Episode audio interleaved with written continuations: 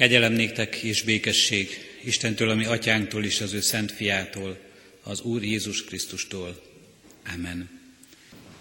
A mi segítségünk, Isten tiszteletünk megáldása, közösségünk megszentelése jöjjön az Úrtól, ami Istenünktől, aki teremtett, fenntart és bölcsen igazgat mindeneket.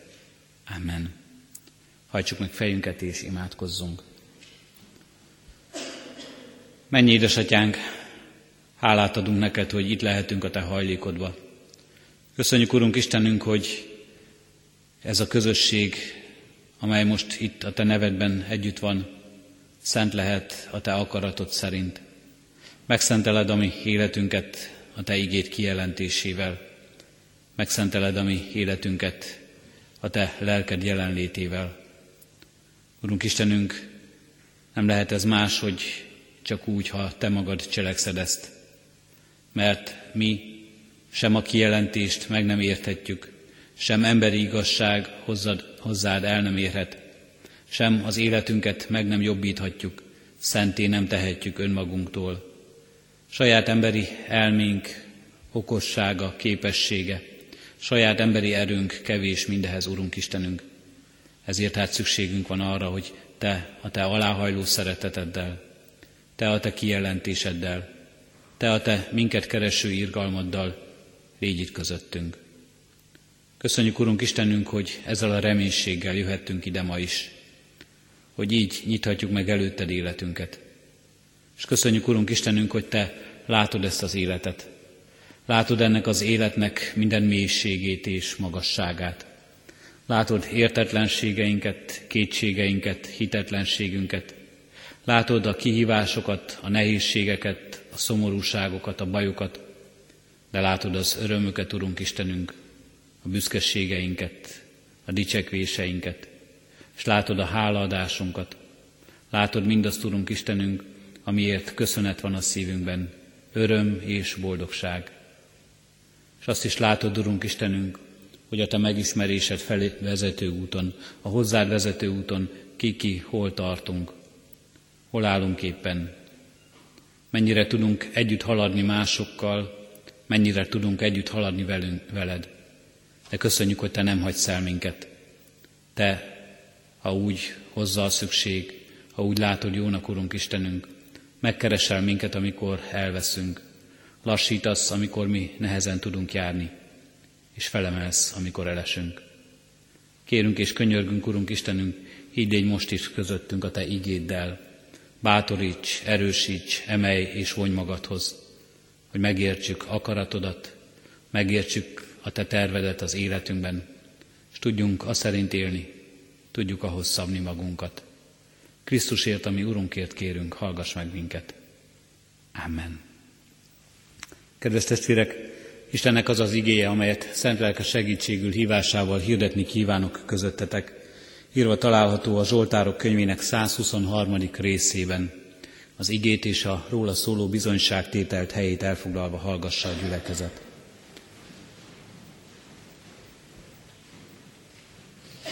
Hitmélyítő tanító Isten tiszteleti sorozatainkban a Zsoltárok könyvének egy-egy részével foglalkozunk. A mai napra a 123. részből olvasom az igét.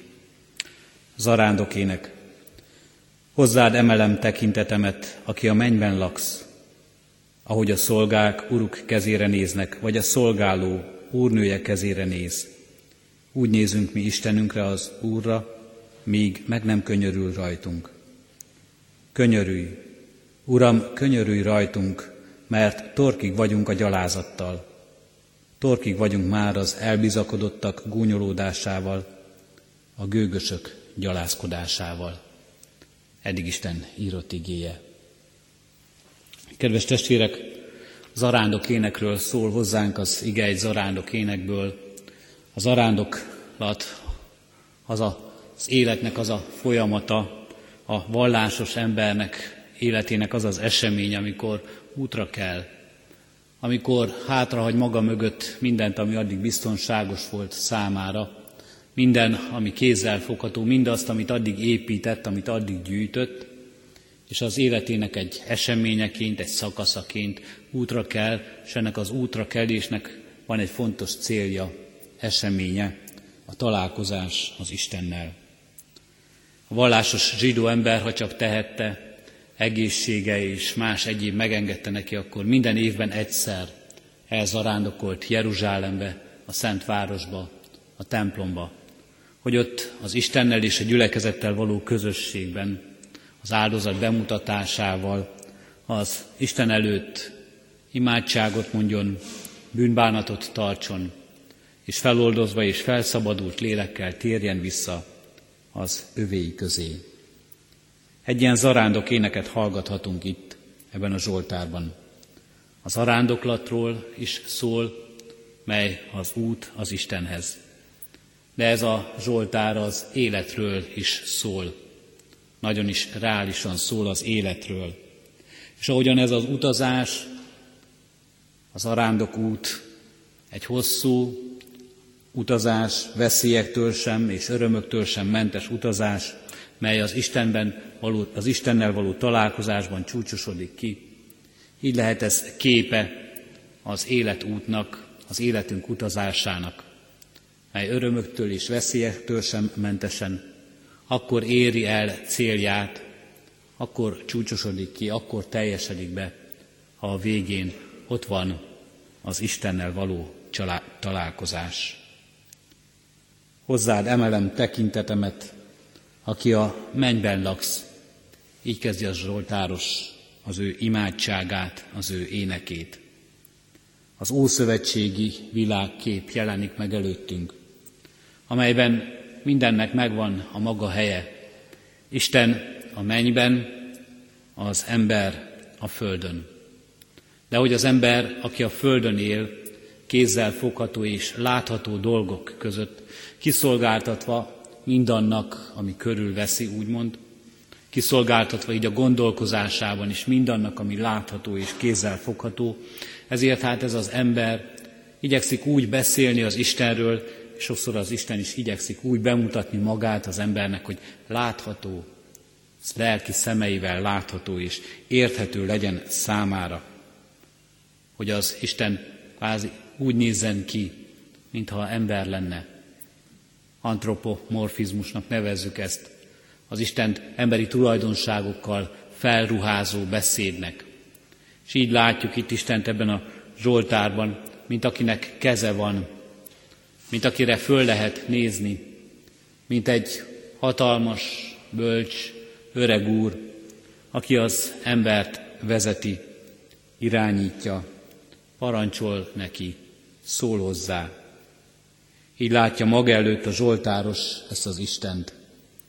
Még akkor is ezt mutatja föl az ő tiszteletében, az ő alázatában, amikor hozzá könyörög és egészen személyesen szólítja meg. Természetesen nem ez a rend, mi ezt tanítjuk az új szövetségben.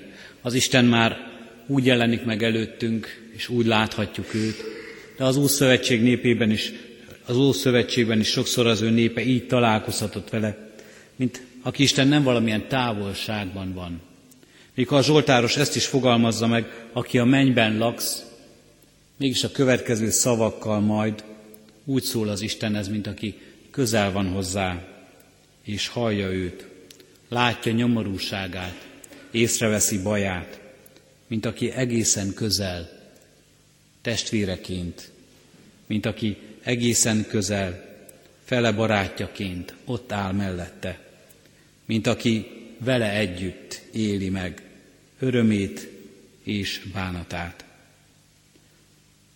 Zsoltáros egy hosszú panasszal fordul az Isten elé. Könyörülj, Uram, könyörülj rajtunk, mert torkig vagyunk a gyalázattal, torkig vagyunk már az elbizakodottak gúnyolódásával, a gőgösök gyalázkodásával panaszkodik a Zsoltáros, kijönti az ő lelkét az Isten előtt. Nem elfolytja panaszát. Az elfolytás helyett őszinte szavakat mond az Istennek. De ezt a kitárulkozást, ezt a panaszt nem valakire, nem a másik emberre zúdítja rá ez a Zsoltáros, hanem Istennek mondja el, mert elmondhatja mert megteheti. Sok panasz Zsoltárt ismerünk, amelyben az ember minden keserűségét, minden nyomorúságát, szinte perlekedve az Istennel hozza elő egy-egy imádságban.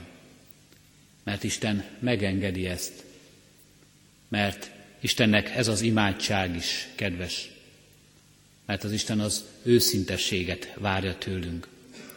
Nem azt várja tőlünk, hogy nyomorúságainkat, bajainkat és panaszunkat a szőnyeg alá söpörve Isten elé valamilyen álszent módon valami áligazságot vigyünk, valami áldicsőítés zengjen az ajkunkon, valami, ami nem igaz, hiszen az Isten mindent lát az egész életünket.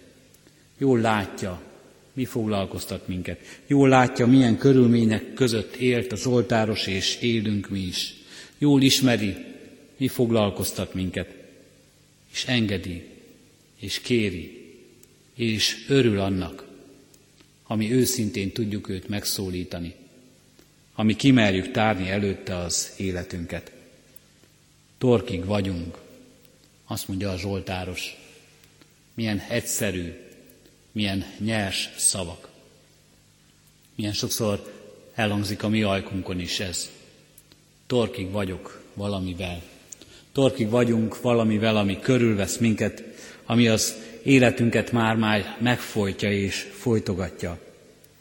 Torkig vagyunk a másik emberrel, torkig vagyunk a körülményeinkkel, torkig vagyunk a munkánkkal, a sikertelenségeivel, torkig vagyunk a közélettel, torkig vagyunk sok mindennel, ami ebben a világban történik, folytogat minket, már szinte nem is tudjuk megfogalmazni igazán, vagy már annyira, hogy kibudjan belőlünk, és már az imádságban is megszólal. Isten engedi ezt. Sőt, Isten örül annak, ha vele ilyen bizalmas kapcsolatban tudunk lenni. Talán nem szószékre való ez a kifejezés, bízom benne senki sem botránkozik meg emiatt, de ma annyira népszerű, hogy jól értjük majd talán mindannyian. Isten egy ilyen lelki szemetes ládája lehet az embernek. Lelkünk összes baját, szennyét, a világnak szemetét, mindaz, ami minket folytogat, mindaz, ami mi az életünket megkeseríti, mindaz, amitől szabadulnunk kellene, mert fölösleges, ezt elmondhatjuk, ezt Isten elé vihetjük, ezt valakinek átadjuk. És az Isten nagyon jól tudja, hogy mit kell tennie ezekkel az imádságokkal. Mit kell tennie mindazzal, amit így hall. Először is Isten nagyon jól tudja, hogy ezt meg kell hallgatni. A legfontosabb, hogy ezt az ember elmondhassa valakinek, hogy ne elfolytsa magába. De Isten azt is tudja, hogy ezt neki kell meghallgatnia. Sokkal jobb, ha ő hallja, ha őt hallgatja, ha ő hallgatja meg, mint ha másra zúdítjuk ezt. Sokszor valljuk meg őszintén, leginkább az ártatlanokra zúdítjuk ezt. Azokra, akik tehetetlenül hallgatják a mi ilyen kifakadásainkat, azok, akik nem tudnak segíteni ebben, azok, akik nem tehetnek arról a gondról, amivel küzdködünk. Sokkal jobb, hanem emberi konfliktussá válik ez az életünkben, önmagunkkal vagy másokkal, de mégis megszabadulunk tőle, és ezért Isten kész ezt meghallgatni. Kész mindent meghallgatni, amivel torkig vagyunk, ami így van az életünkben. Mivel vagyunk torkig, és mit teszünk vele? Mit teszünk vele?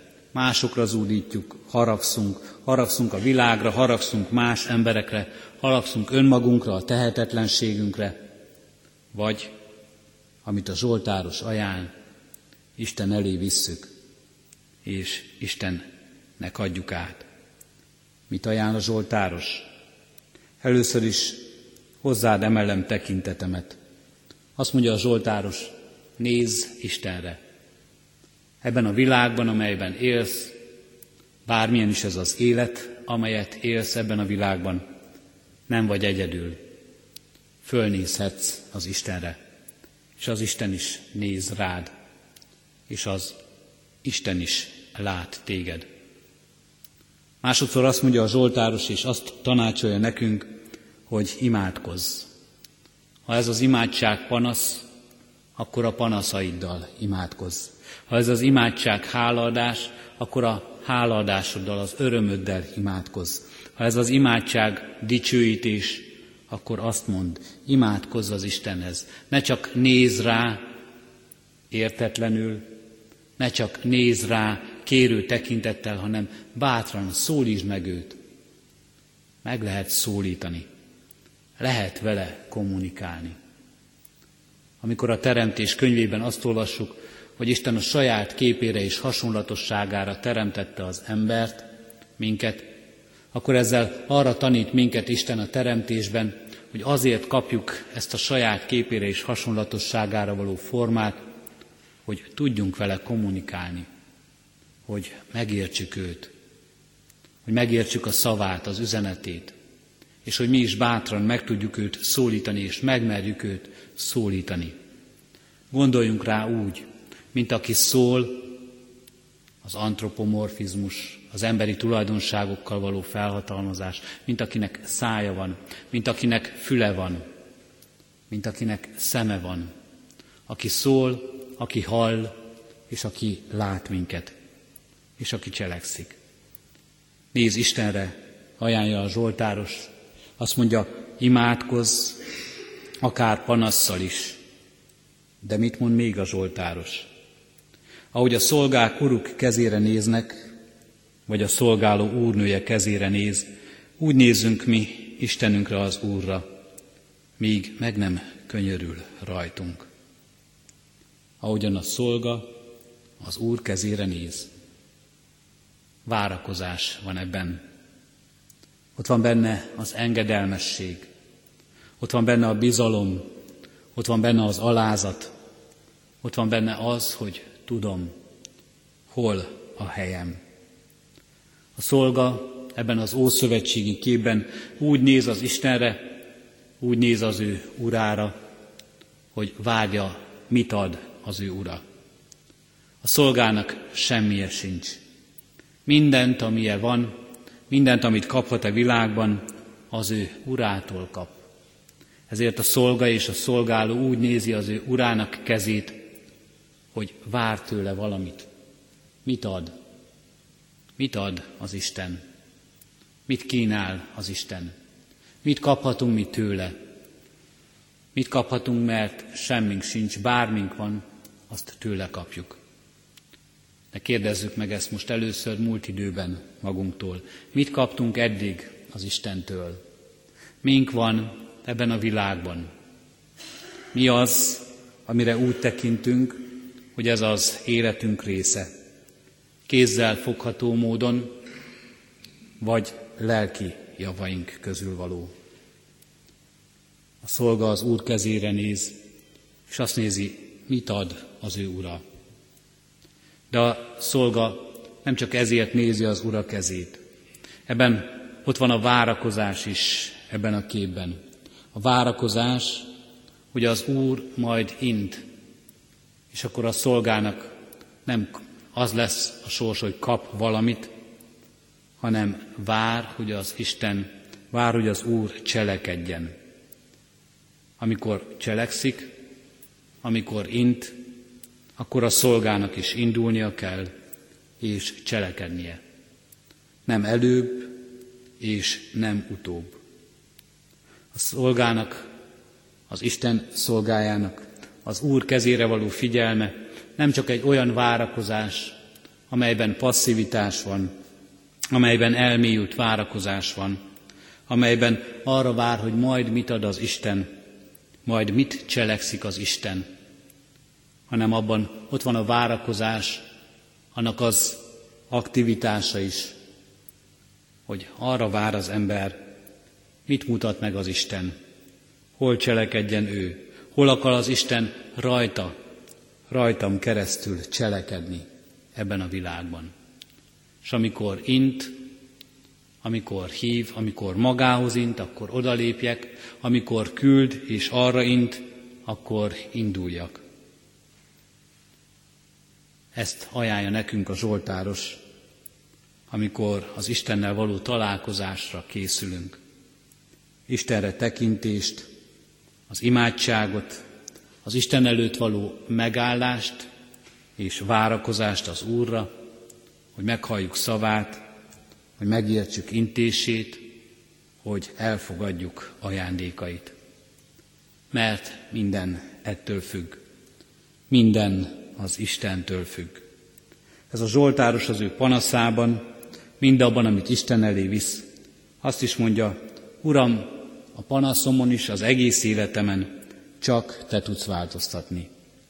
Így fogalmazza ezt meg. Könyörülj, Uram, Uram, könyörülj rajtunk, mert ez a kegyelem az, az Istennek kegyelme ad változást. Sok panaszban, sok kilátástalanságban, sok kétségben. Ez az, ami megfordítja az ember életét. Ez az, amiben valójában az Istennel találkozásban az ember szembesül az Istennel. Erről szól hozzánk a Biblia üzenete.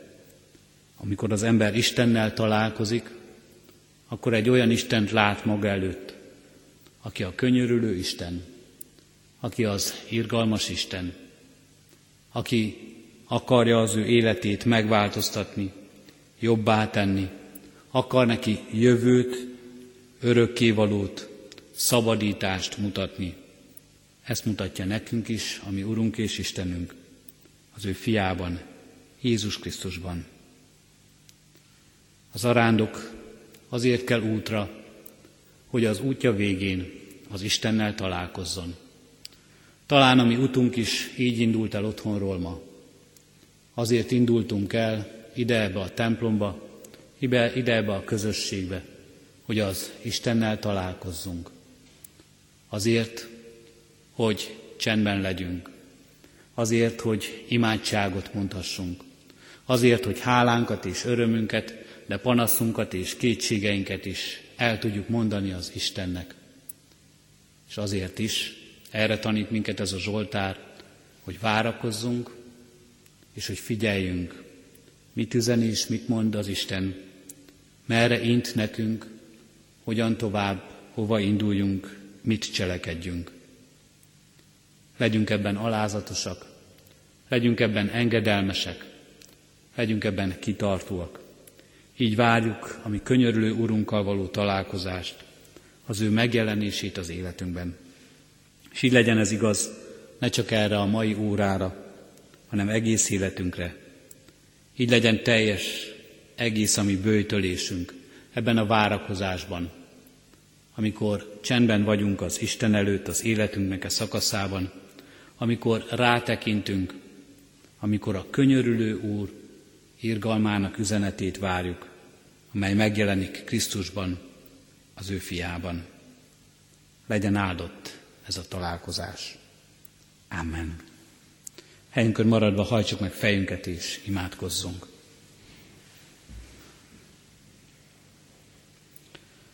Istenünk, megvalljuk előtted, hogy mi is gyakran, mi a könnyelműen kimondjuk, hogy torkig vagyunk. Torkig vagyunk sok mindennel, ami igazságtalanság, ami visszásság, ami bánt, ami sértő az életünkre nézve, amiben kiszolgáltatottnak, kevésnek, kicsinek, sértetnek érezzük magunkat. Bocsáss meg nekünk, Urunk Istenünk, amikor nem tudtuk helyesen feldolgozni mindezeket, elviselni és elszenvedni egymást, talán még családban, gyülekezetben sem. Segíts a keserű tapasztalatok idején többet nézni rád. Segíts jobban látni és engedelmesebben követni mindazt, amiben Te tanácsolsz, Te mutatsz utat nekünk. Könyörgünk, Urunk Istenünk, hogy általad és benned tudjunk békességre jutni. Könyörgünk, hogy így Tégy minket áldottá és áldássá szeretteink közösségében, a gyülekezetünk közösségében is, hogy növekedjék az egymást elhordozó szeretet bennünk. Kérünk mennyei atyánk, hogy áldásoddal védj körül bennünket, hogy legyen lelki épülés, a szeretet közösségben előrelépés. Most közben járó imádságot mondunk mindazokért, akik testi erőtlenség, betegség terhe alatt vannak. Könyörgünk a gyászoló szívekért, akiknek emlékezniük és búcsúzniuk is kellett az elmúlt napokban. Urunk, kérünk mindazokért, akik így nagy próbáknak, próbákban vannak, hogy tudjanak, akarjanak reád. Erősítsd hitüket, és hitáltal adj nekik gyógyulást, reménységet és vigasztalást. Amikor hozzád kiáltanak, Urunk Istenünk, hogy könyörülj, akkor add, hogy megélhessék, megélhessük mindannyian, hogy veled találkozunk, a könyörület és az irgalom atyával, az életurával. Segíts, hogy ne az igazságtalannak vér dolgokkal legyünk torkig, hanem segíts, Urunk Istenünk, hogy a Te szent lelkeddel teljesedjünk be a Te dicsőségedre. És ez szólja szívünk, ez szólja szánk, erről legyen szép bizonysága világ előtt mindannyiunk élete. Amen. Kiki egy csendes percben vigye az imádságát, ami Urunk elé. Urunk, köszönjük, hogy megszólíthatunk téged, és te meghallgatsz minket. Amen. Fennállva együtt is imádkozzunk Jézus Krisztustól tanult imádságunkkal. Mi atyánk, aki a mennyekben vagy, szenteltessék meg a te neved. Jöjjön el a te országod, legyen meg a te akaratod, amint a mennyben, úgy a földön is. Mindennapi kenyerünket add meg nékünk ma, és bocsásd meg védkeinket, miképpen mi is megbocsátunk az ellenünk védkezőknek. És ne vigy minket kísértésbe, de szabadíts meg a gonosztól, mert Téd az ország, a hatalom és a dicsőség mind örökké. Amen.